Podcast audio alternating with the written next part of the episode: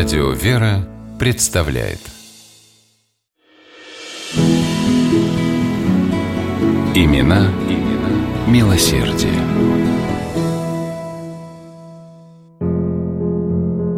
Казанская купчиха Аграфена Хрисанфовна Шамова, сидя за изящным бюро красного дерева, разбирала только что пришедшую почту. Несколько пухлых конвертов с самарскими и нижегородскими штемпелями женщина отложила в сторону. Это от приказчиков. Муж вернется с мельницы, прочитает. Вполголоса проговорила она. Тут ее взгляд остановился на конверте из простой грубой серой бумаги. Это было письмо от отца Вани, 14-летнего мальчика, которого Аграфена Хрисанфовна недавно взяла на службу.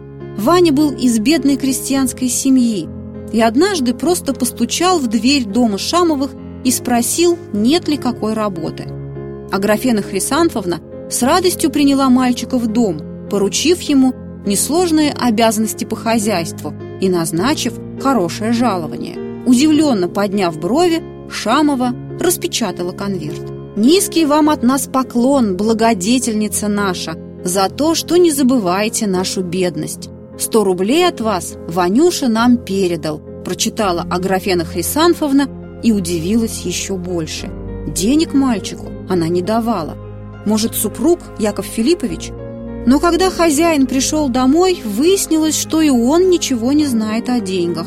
Шамовы поняли, эти 100 рублей Ваня у них украл. Аграфена Хрисанфовна едва не плакала, но не денег ей было жалко. И как я сама не подумала о том, что мальчику нужно родителей опекать. Вслух корила она себя. Спросить-то он, видно, постеснялся. Вечером Шамова позвала Ваню и со слезами на глазах попросила у него прощения.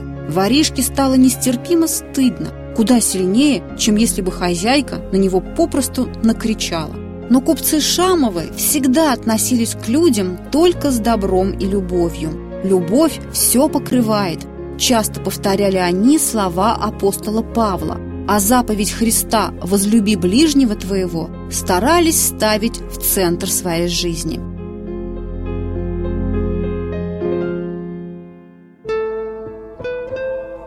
Яков Филиппович пробивался в купцы из бедняков и хорошо знал, как это бывает, когда не на что купить хлеба. Может быть, именно поэтому занялся Яков Шамов хлебным делом и вскоре стал владельцем самой большой в Казани мельницы. Но и разбогатев, никогда не забывал о том, что рядом есть нуждающиеся и обездоленные, с которыми он, Яков Филиппович Шамов, обязан своим достатком делиться. Яков Филиппович попечительствовал многим благотворительным учреждениям Казани, был членом городского общества презрения и образования глухонемых детей, финансово поддерживал бесплатную школу живописи, был одним из постоянных жертвователей Александровской больницы. Часто посещая это медицинское учреждение, Яков Шамов собственными глазами видел, как много в городе людей, остро нуждающихся в заботе о своем здоровье, особенно среди бедняков, и как мало в лечебницах бесплатных и дешевых мест. И это натолкнуло купца на мысль построить в городе большую больницу, где неимущие люди могли бы беспрепятственно получать медицинскую помощь. Разрешение на строительство от городских властей было получено быстро. Только на строительные работы, которые начались в 1908 году, Шамов выделил 400 тысяч рублей.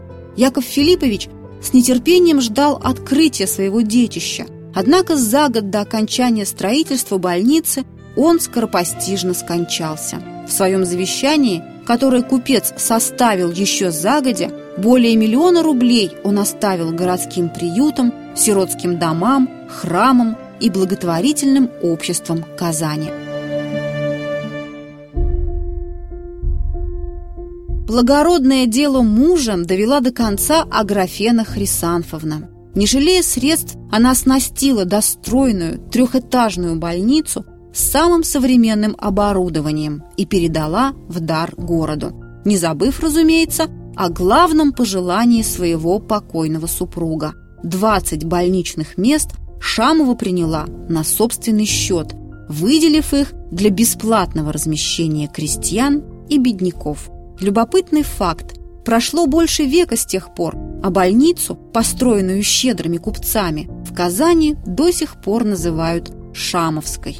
Память о человеке, подарившем ее городу, продолжает жить. И неудивительно, ведь дар этот был сделан с любовью. А любовь, часто повторяли купцы Шамовы слова апостола Павла, никогда не перестает.